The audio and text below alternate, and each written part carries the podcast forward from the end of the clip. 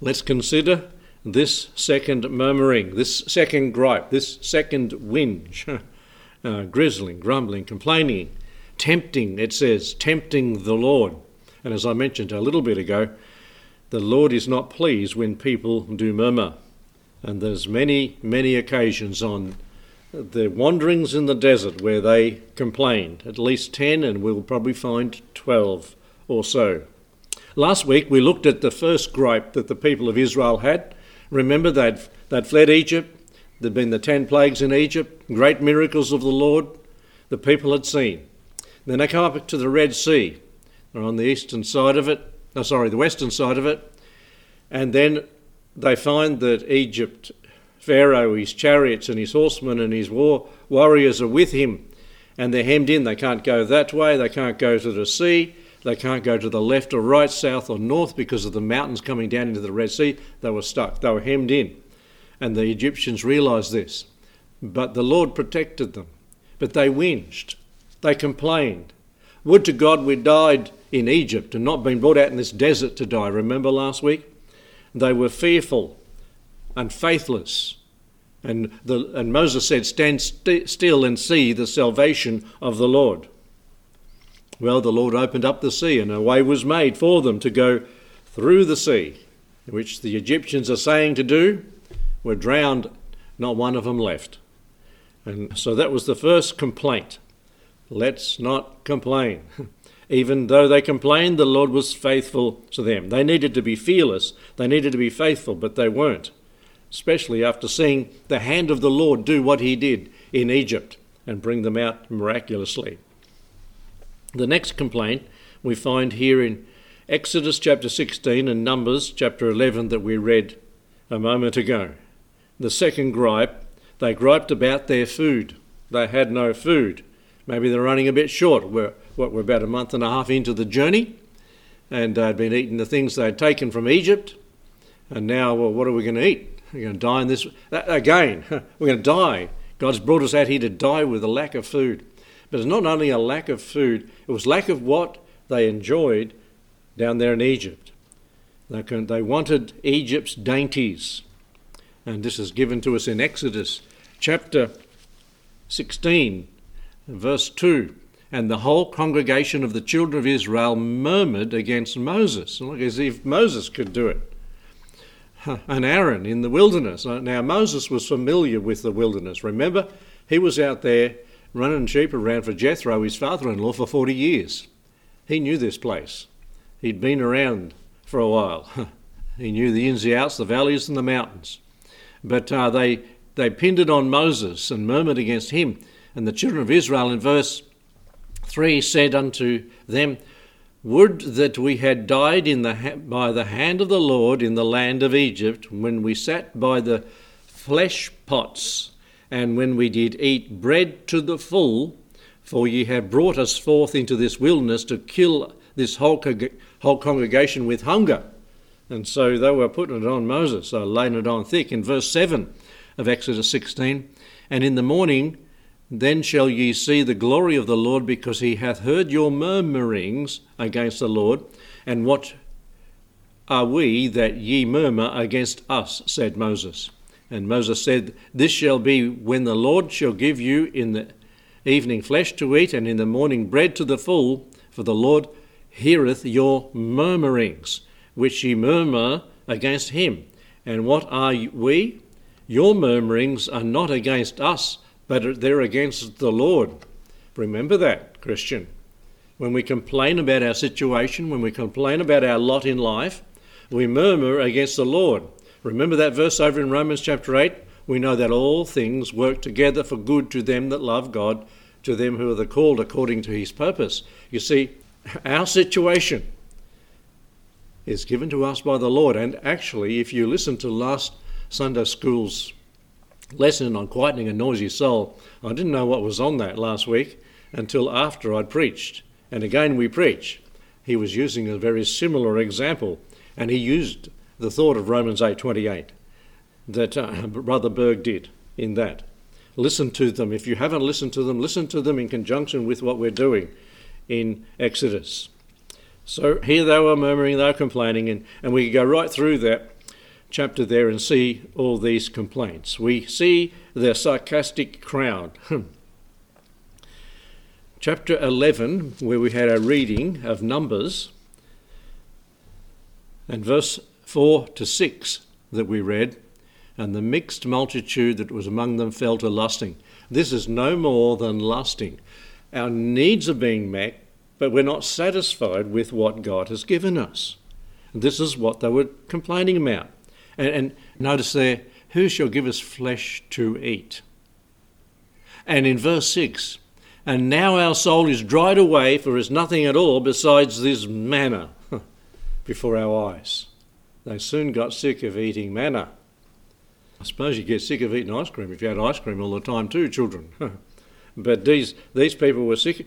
Now, if God gave this food, if He provided it for them to live, the whole congregation, do you think, or do you not think, it would be the best food? It would have all the vitamins and all the minerals that needed to sustain them. I believe so. But they lusted after Egypt and the dainties from there. They were not contented with God's provision. In 1 Timothy chapter 6 verse 6 to 8 it reads but godliness with contentment is great gain for we brought nothing into this world and it is certain that we can carry nothing out having food and raiment let us be there with content and remember about their raiment for 40 years it didn't wear out. Uh, sorry, ladies, they couldn't go to the store and buy a new one. they, they had to wear the same ones for 40 years because it didn't wear out. Neither did their shoes, neither did the manna stop coming down. But there was great provision of the Lord, a miraculous provision. This is a miraculous thing that was happening, but they were complaining about it. Let's watch out that we do not do exactly that. And so they were lusting after the world. They wanted to have all the things that the world had. They, if, if you put it in today's terms, well, we will in a moment. but it was wanting, hankering, desiring the things of the world and not the things of God. 1 John 2 15 to 17, we quote it over and over again. Love not the world, neither the things that are in the world. If any man love the world, the love of the Father is not in him. For all that is in the world, the lust of the flesh, the lust of the eyes, and the pride of life, this is their problem. It's not of the Father, but it's of the world. And the world passes away in the lust of it. But he that doeth the will of God abideth forever. Keep it that verse always in mind. Don't be like these Israelis in the desert. A miracle has happened to us. We've been brought out of Egypt. Our soul has been saved for eternity. The things of this world are going to go and disappear one day and all be burnt up. But what will last is the things of eternity, the eternal things. And so keep it in mind when you start thinking, oh, I haven't got this and I haven't got that. I need this and I need that. And we don't. In, in 2 Peter, 2 Peter, let me read this portion of Scripture. 2 Peter chapter 3 and verse 11, seeing that all these things shall be dissolved, what manner of persons ought ye to be in all holy living and godliness? Christians should be different. Our desires should be different. We should be looking for eternity. You know, I said I'd list a few things that we could lust after from the old life, from Egypt, from the world.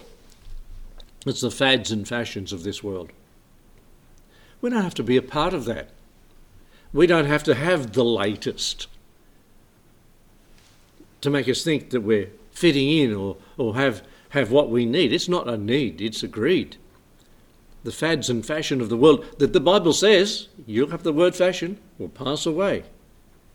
The finances of the world, oh, the, the mammon, oh, the world has got so much more. I give to the Lord's work and I do this and do that for others, and I've got less than the world.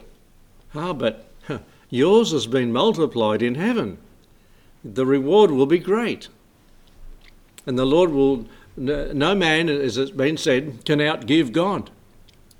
The fickleness of the world, it's all just a facade, it's, it's all put on.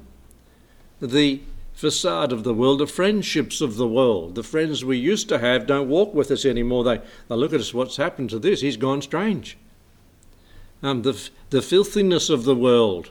The world is growing increasingly foul and filthy. You only have to listen to the radio or the media in any form, and they're not afraid to use curse words, they're not afraid to use God's name in vain.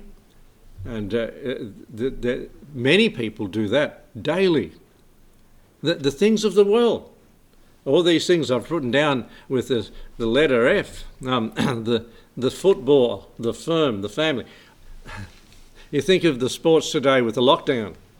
They, they are all talking about when can we get back? When can we get back? How can we get back and do this? And um, football clubs and soccer clubs and the other clubs uh, that where people gather together have been locked down, can't go in. Uh, they're going broke quickly, spending up the money to keep things running. Hey, we should be content. We don't need the world. We don't want the flesh pots of Egypt. How's your heart as you examine yourself? the fame of the world. I, I, was, I could become an important person, but in eternity, will you be important? It's the least of people that usually the humble people that will be important in heaven. Uh, we won't take our fame from here to, to heaven. God knows exactly the motives of the heart. The food of Egypt, the food of Egypt. Do we want the fellowship of the world? Or do we want the fellowship of the saints? Are you missing the fellowship? So there's a sarcastic crowd that makes criticisms of the things that God provides. But it's, it's worse than that, and we'll see that in a moment. It's worse than just hankering for these things because what they are dissatisfied with is a real problem. What we might be dissatisfied with is a real problem. But the supernatural food, as we've seen already in Exodus, chapter 16. It came down every day.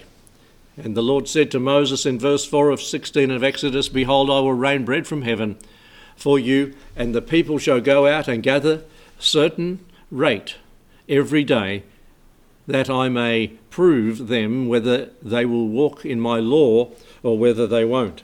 And so we have this mentioned of this miraculous provision in verse 14 of Exodus 16. And when the dew that lay was gone up, behold, upon the face of the wilderness there lay a small round thing, as small as hoar frost of the ground, on the ground.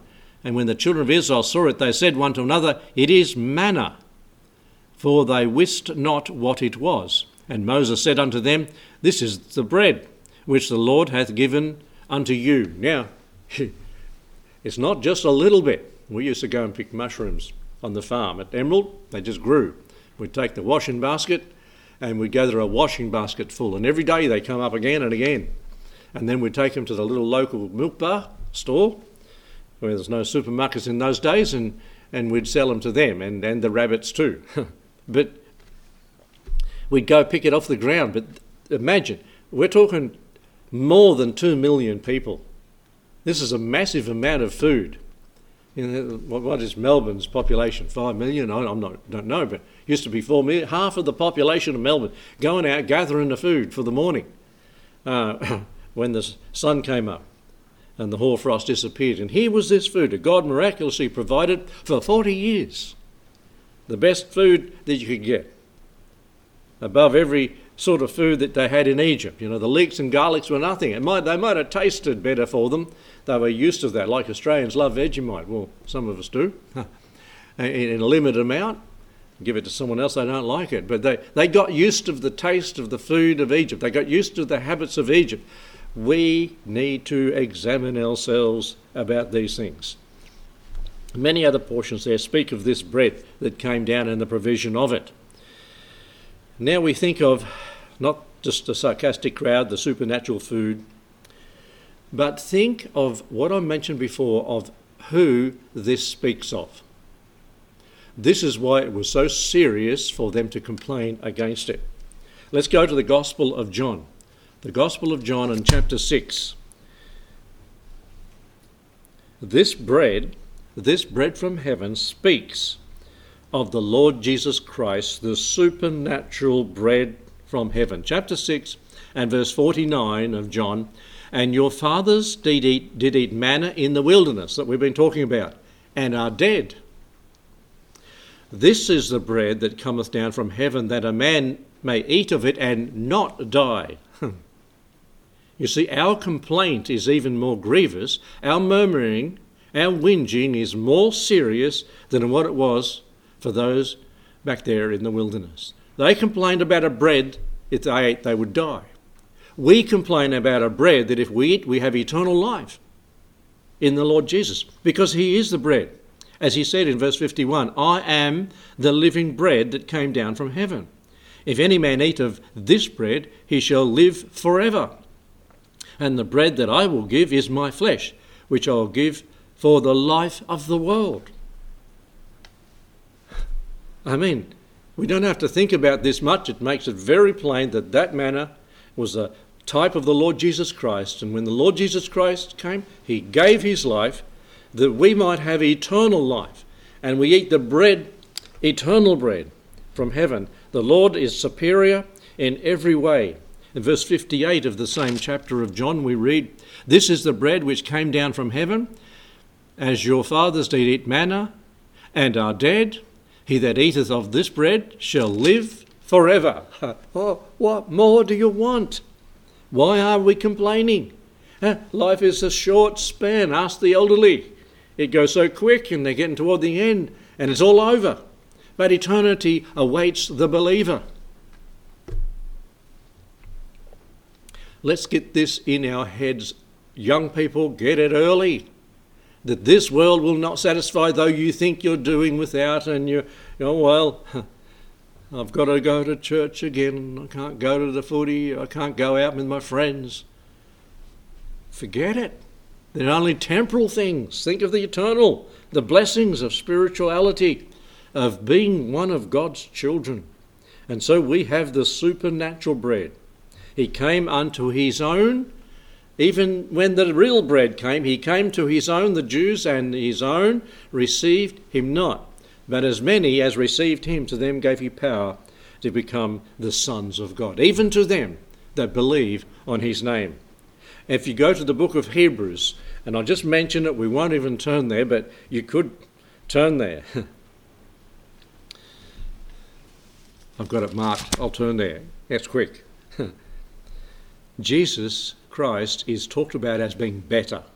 Better, better, better in the book of Hebrews. The word is used, but it's inferred many other times where it's not used. Listen to this. In Hebrews 1 1, for who God, who at sundry times and in diverse manners spoke in times past unto the fathers by the prophets. Now, here the Lord Jesus is going to be compared with the prophets. Hath in these last days spoken to us unto us by his Son whom he hath appointed heir of all things, by whom also he made the worlds, who being the brightness of his glory, the express image of his person, upholding all things by the word of his power, when he had by himself purged our sins, sat down on the right hand of the majesty on high. The Lord Jesus is compared with the prophets. He, he was a prophet, and he is the greatest of all prophets, and he's better than the prophets. Why do we complain about the bread from heaven who is better than all the prophets of the Old Testament. He's not only better than the prophets, but in verse 4, and it uses the word better here, being made so much better than the angels, as he hath by inheritance obtained a more excellent name than they. Have you ever spoken to an angel? Probably, I don't think so. We've spoken to the Lord, and, and it's much better to have the Lord than angel. The Lord is compared with angels in that verse. And right down from verse chapter 1, verse 4 to chapter 2 and verse 8, he's compared with angels. And he's better than the angels. I know he is the angel of the Lord, talked of in the Old Testament, the Christophany. Then in chapter 3 and verse 1, Wherefore, holy brethren, partakers of the heavenly calling, consider the apostle and high priest of our profession, Jesus Christ, who was faithful to him that appointed him, as Moses was faithful in all his house.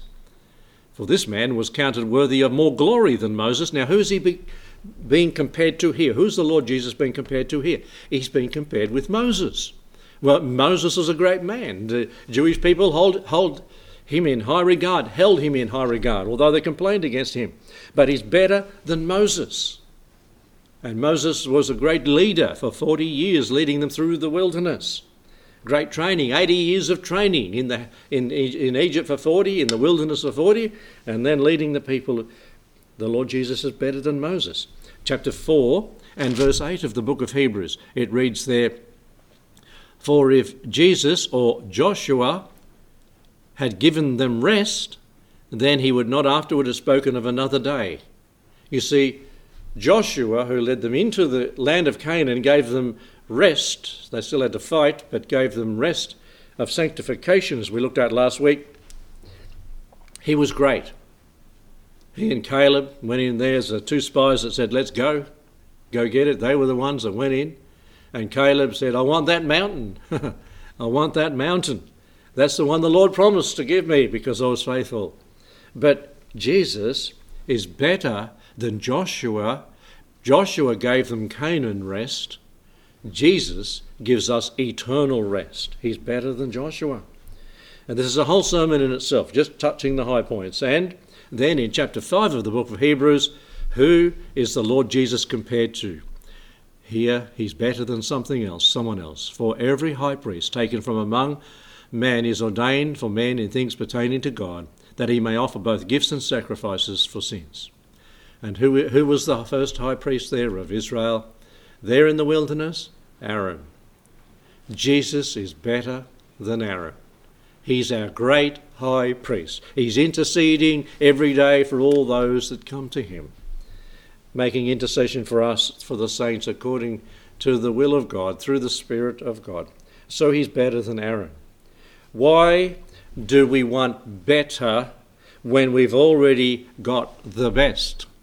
Why did Israel hunger and hanker after the things of Egypt when they already had something better and they were going to a better place, a more restful, peaceful place without the whips of the Egyptians and the hard labour? Folks, think of it. What the Lord has done for us in salvation is wonderful. The Lord Jesus is our supernatural bread that we've partaken of, and we have great promises given through him. The Lord Jesus, we must move on quickly. I seem to do that, labour on the first points and whip through the last few quickly. Well, the Lord Jesus is our satisfying bread. Let's go to let's go to the Gospel of John again, the Gospel of John chapter 6, verse 32. We read there and then Jesus said unto them, Verily, verily, I say unto you, Moses gave you not the bread from heaven, but my Father giveth you the true bread from heaven. For the bread of God is he who cometh down from heaven and giveth unto you, giveth life unto the world. There it is, the Lord Jesus, our satisfying bread. We should be content. We should be satisfied with the Lord Jesus. Listen to Psalm 17 and verse 1. As for me, I will behold thy face in righteousness. I shall be satisfied when I wake with thy likeness. You know, I know that can refer to a future day, but we can see him in the Word. We come face to face in the mirror of the Word and we see ourselves, we see the Lord Jesus, His perfection and our imperfections. And we, we will be satisfied one day when we wake with his likeness, face to face, I shall behold him, the song we sing, that um, we ought to remember in our hearts. Satisfied, satisfaction. Over in the book of Psalms 103 and verse 5, we read there, Who satisfieth thy mouth with good things, so that thy youth is renewed like the eagles. He satisfies the Christian with good things in Psalm again, and verse uh, chapter 105 this time, and verse 37. 105, 37, and, and following. We read there, when I find it, He brought me forth also with silver and gold. He brought them forth with silver and gold, that's out of Egypt, and there was not one feeble person among their tribes. Egypt was glad when they departed, for the fear of them fell upon them. He spread a, he spread a cloud for a covering and fire to give light by night. And the people asked, and he brought quails. He satisfied them with the bread of heaven. He opened the rock, and waters gushed out. They ran in the dry places like a river. And these are the promises. he satisfied them with these things. He satisfies us with the Lord Jesus, a satisfying portion of bread that really meets the need, physical and spiritual. Psalm 107, verse 8 and 9, we read, Oh, that men would praise the Lord for his goodness, for his wonderful works to the children of men. Oh, that we would praise him for what he has done and what he has promised to do. I just finished reading a book on the book of Revelation written by someone else in more of a novel form, and it was great to read it. And I finished it at four o'clock this morning. But it, it was great to read and be excited and, and feel contentment with where I'm headed, where we're headed as Christians. In verse 9 of Psalm 107, he said, He satisfieth the longing soul and filleth the hungry soul with goodness. Ah, are you satisfied? There's a song that we sing here at church Satisfied. All my life long I had panted for a draught from some clear spring that I hoped would quench my burning of the thirst that I felt within. Hallelujah, I have found him whom my soul so long has craved. Jesus satisfies my longings through his blood I now am saved. And there's three more good verses in that. And you can sing that and hum that chorus again and again. He satisfies us. So he is the supernatural bread, the Lord Jesus. He is the satisfying bread. He is the sustaining bread. We will never hunger and never thirst. In John's Gospel again, we go back there to chapter 6 now. All these verses are different verses to the one before. I'm not going over the same ones. And they're all mentioned here in John 6. And verse 34, we read this Then said he unto them, No, then said they unto him, Lord, evermore give us this bread. And Jesus said unto them, I am the bread of life. He that cometh to me shall never hunger, and he that believeth in me shall never thirst. It sounds like back there in John chapter 3, in John chapter 4, John chapter 4, the Samaritan woman, you know, take this drink and you'll never thirst. You won't have to come back to this well to be satisfied and sustained. Well, here they would never hunger and never thirst again.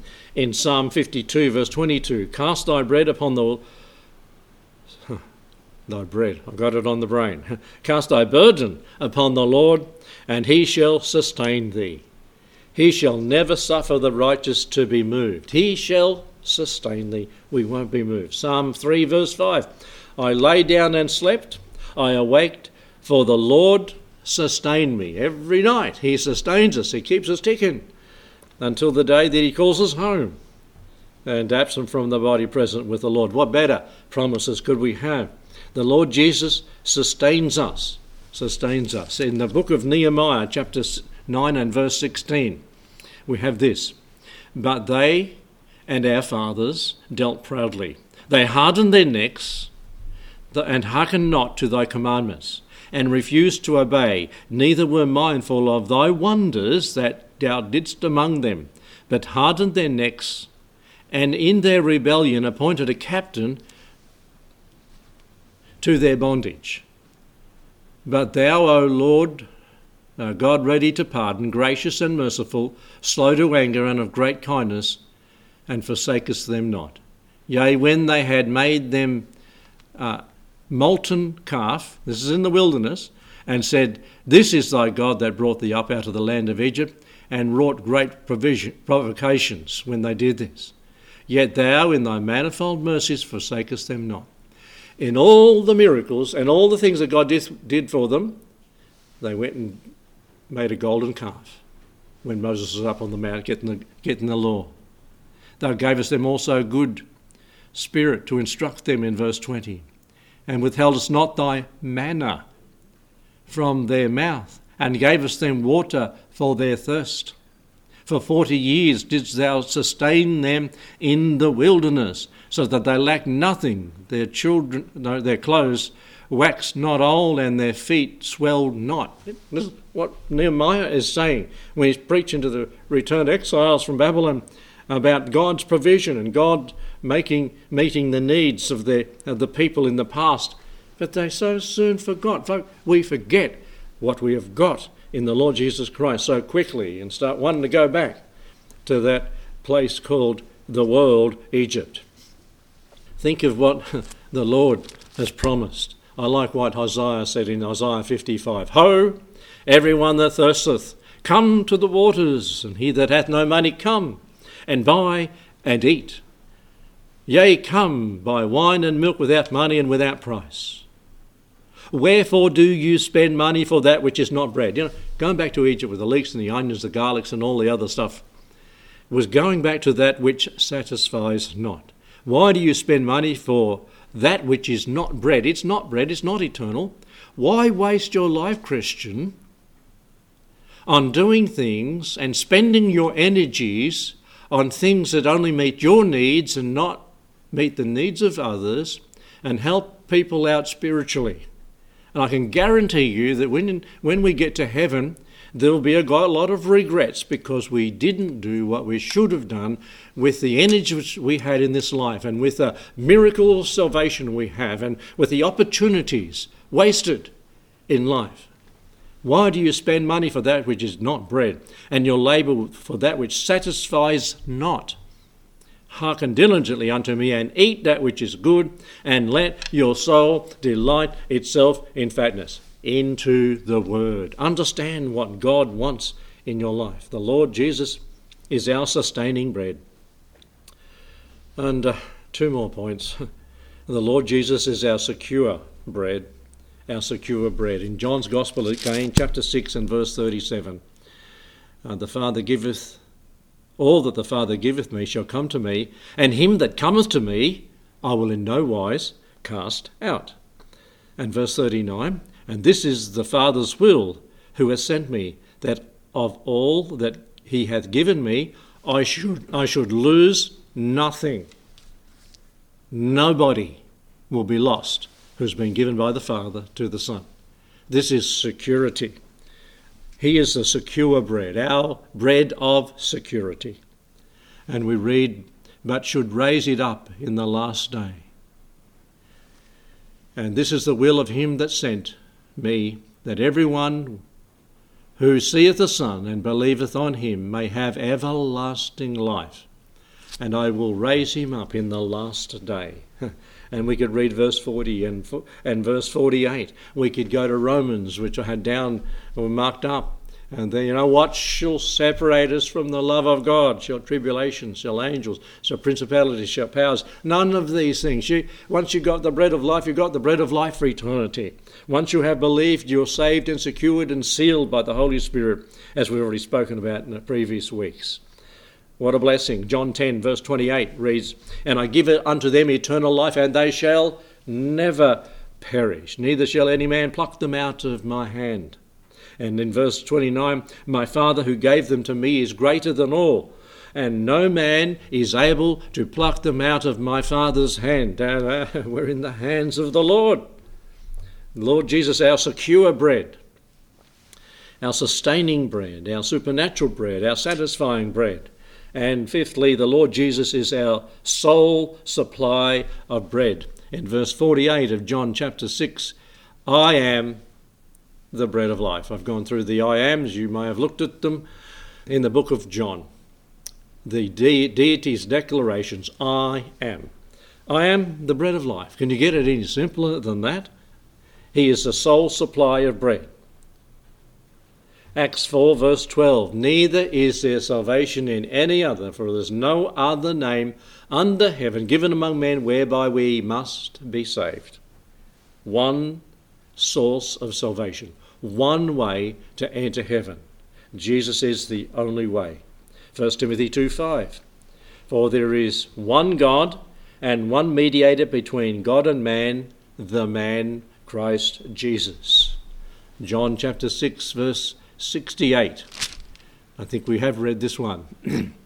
Many therefore, oh no, we haven't. Many therefore of his disciples, when they heard this, saying, This is a hard saying that they eat his flesh and drink his blood. Spiritually speaking, of course, nor on him physically. And they went and followed him no This is a hard saying. Who can hear it? And they went and followed him no more. Ah, he is the only source of eternal life, of living bread. John 14, 6. Jesus saith unto him, I am the way, I am the truth, and I am the life. No man cometh unto the Father but by me, exclusive, one way, sole supply of bread. And over in John's Gospel, chapter 10, and verses 7 and through to 9, then said Jesus unto them, Verily, verily, I say unto you, I am the door of the sheep. All that ever came before me are thieves and robbers, but the sheep did not hear them. I am the door. If, if by me, no, by me, if any man enter in, he shall be saved, and shall go in and out and find pasture. He, he's, the, he's the only door. He's the only bread. He's the only way. There's no other way. Therefore, Christians, let's not be like the Jewish people in the wilderness. Be content. Don't gripe. Don't grizzle. Don't murmur. Don't complain. Be content. Read First Timothy chapter 6 and verse 6 and following. Philippians 4:11. For I have learned Paul said, in whatever state I'm at, in prison or without food, in a shipwreck three times, beaten five times with 40 stripes, uh, I'm content. I'm in whatever state I'm at, in to, to be content. Hebrews 13:5. Let your conversation be without covetousness, and be content with the things that you have. For he hath said, I will never leave thee nor forsake thee. You know, folks, we ought to be completely satisfied. One last few two verses here in Psalm 78. Psalm 78 and verse 24. And rained down manna upon them to eat, and gave them of the corn of heaven. The corn of heaven. We have the corn of heaven, the Lord Jesus. Man did eat angels' food. he sent them meat to the full. What more can you, can you want? What, what more can I say? If you're not content with the Lord Jesus, then you're probably not a Christian. You're hankering after the world and want to go back there, and many have gone back there. And I remember back in Bible college, was 30 something, I think 34 students when Jill and I were going through. There's only just a small handful of those still going to church. There's Bible college students that knew the way. And it sounds like Israel, doesn't it? Let's be satisfied. Let's be content. Let's not gripe. Let's not whinge. But let's be content. You know, no, people don't like whinging people. You, you can't be around them long and they're complaining all the time about everything that's wrong in their lives. Oh, get over it. Get over it.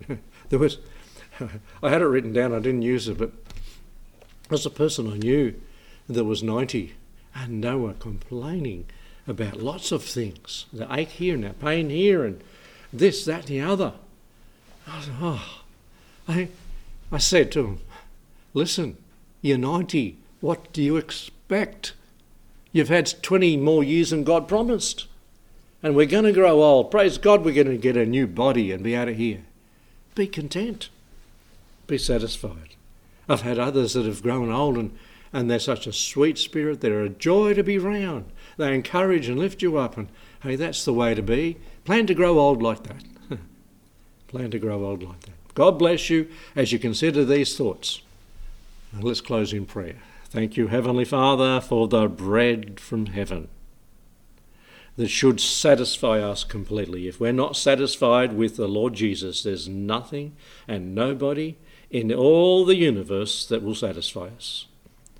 And rebuke us, Lord, for not being content with the bread from heaven, living life for eternity. Lord, rebuke our spirits and maybe we be content with the bread that falls around us every day, uh, afresh brought to us from the living word.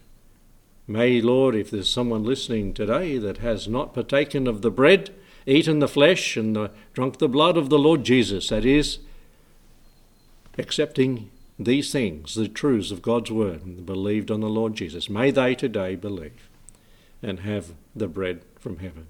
We ask and pray and give thanks in Jesus' name. Amen. Thank you. The Lord bless.